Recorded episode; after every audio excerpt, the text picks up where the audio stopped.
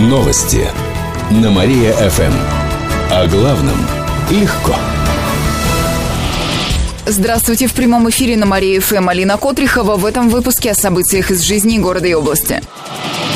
Бешеного кота поймали в Зуевке. Это первый случай бешенства на территории нашего региона в наступившем году. В областном управлении ветеринарии рассказали, что хозяйка животного обратилась в местное отделение за помощью. Кот агрессивно себя вел. Он покусал двоих человек. Пострадавшие проходят курс прививок от бешенства. Животное изолировали, но от болезни кот умер. В Зуевке введут карантин. Владельцев домашних питомцев просят сделать им прививки. Также специалисты советуют не подходить и не трогать чужих животных. Укус больного зверя для человека смертельно опасен. Скандальную сауну на Пролетарской закроют. Накануне такое решение принял суд. В областной прокуратуре рассказали, что две сауны под общим названием находились в подвале жилой девятиэтажки. А это запрещено. Кроме того, владельцы заведений провели перепланировку подвала. У них не было на это разрешения. Они вырыли два глубоких котлована для бассейна. Заведения работали круглосуточно, а вход в них располагался прямо под окнами квартир.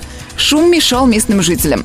Также выявили нарушение пожарной безопасности. Суд постановил, что сауны должны быть закрыты, а подвал приведен в прежнее состояние. Ранее полиция дважды проверяла эту сауну по сообщениям жильцов дома. Каждый раз выяснялось, что там оказывают интимные услуги. Сотрудников сауны и девушек легкого поведения штрафовали. 88-летняя Кировченко приняла участие в лыжной гонке. Нина Богатырева поучаствовала в лыжне России. Уже несколько лет пенсионерка входит в число самых возрастных спортсменов.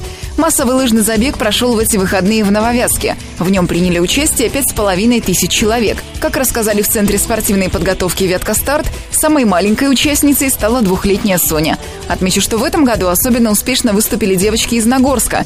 Им достались все призовые места в возрастной категории до 12 лет.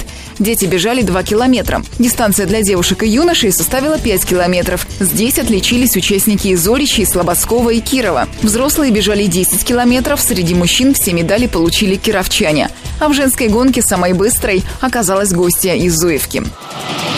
Эти и другие новости читайте на нашем сайте mariafm.ru. А у меня на этом все. В студии была Алина Котрихова. Новости на Мария-ФМ.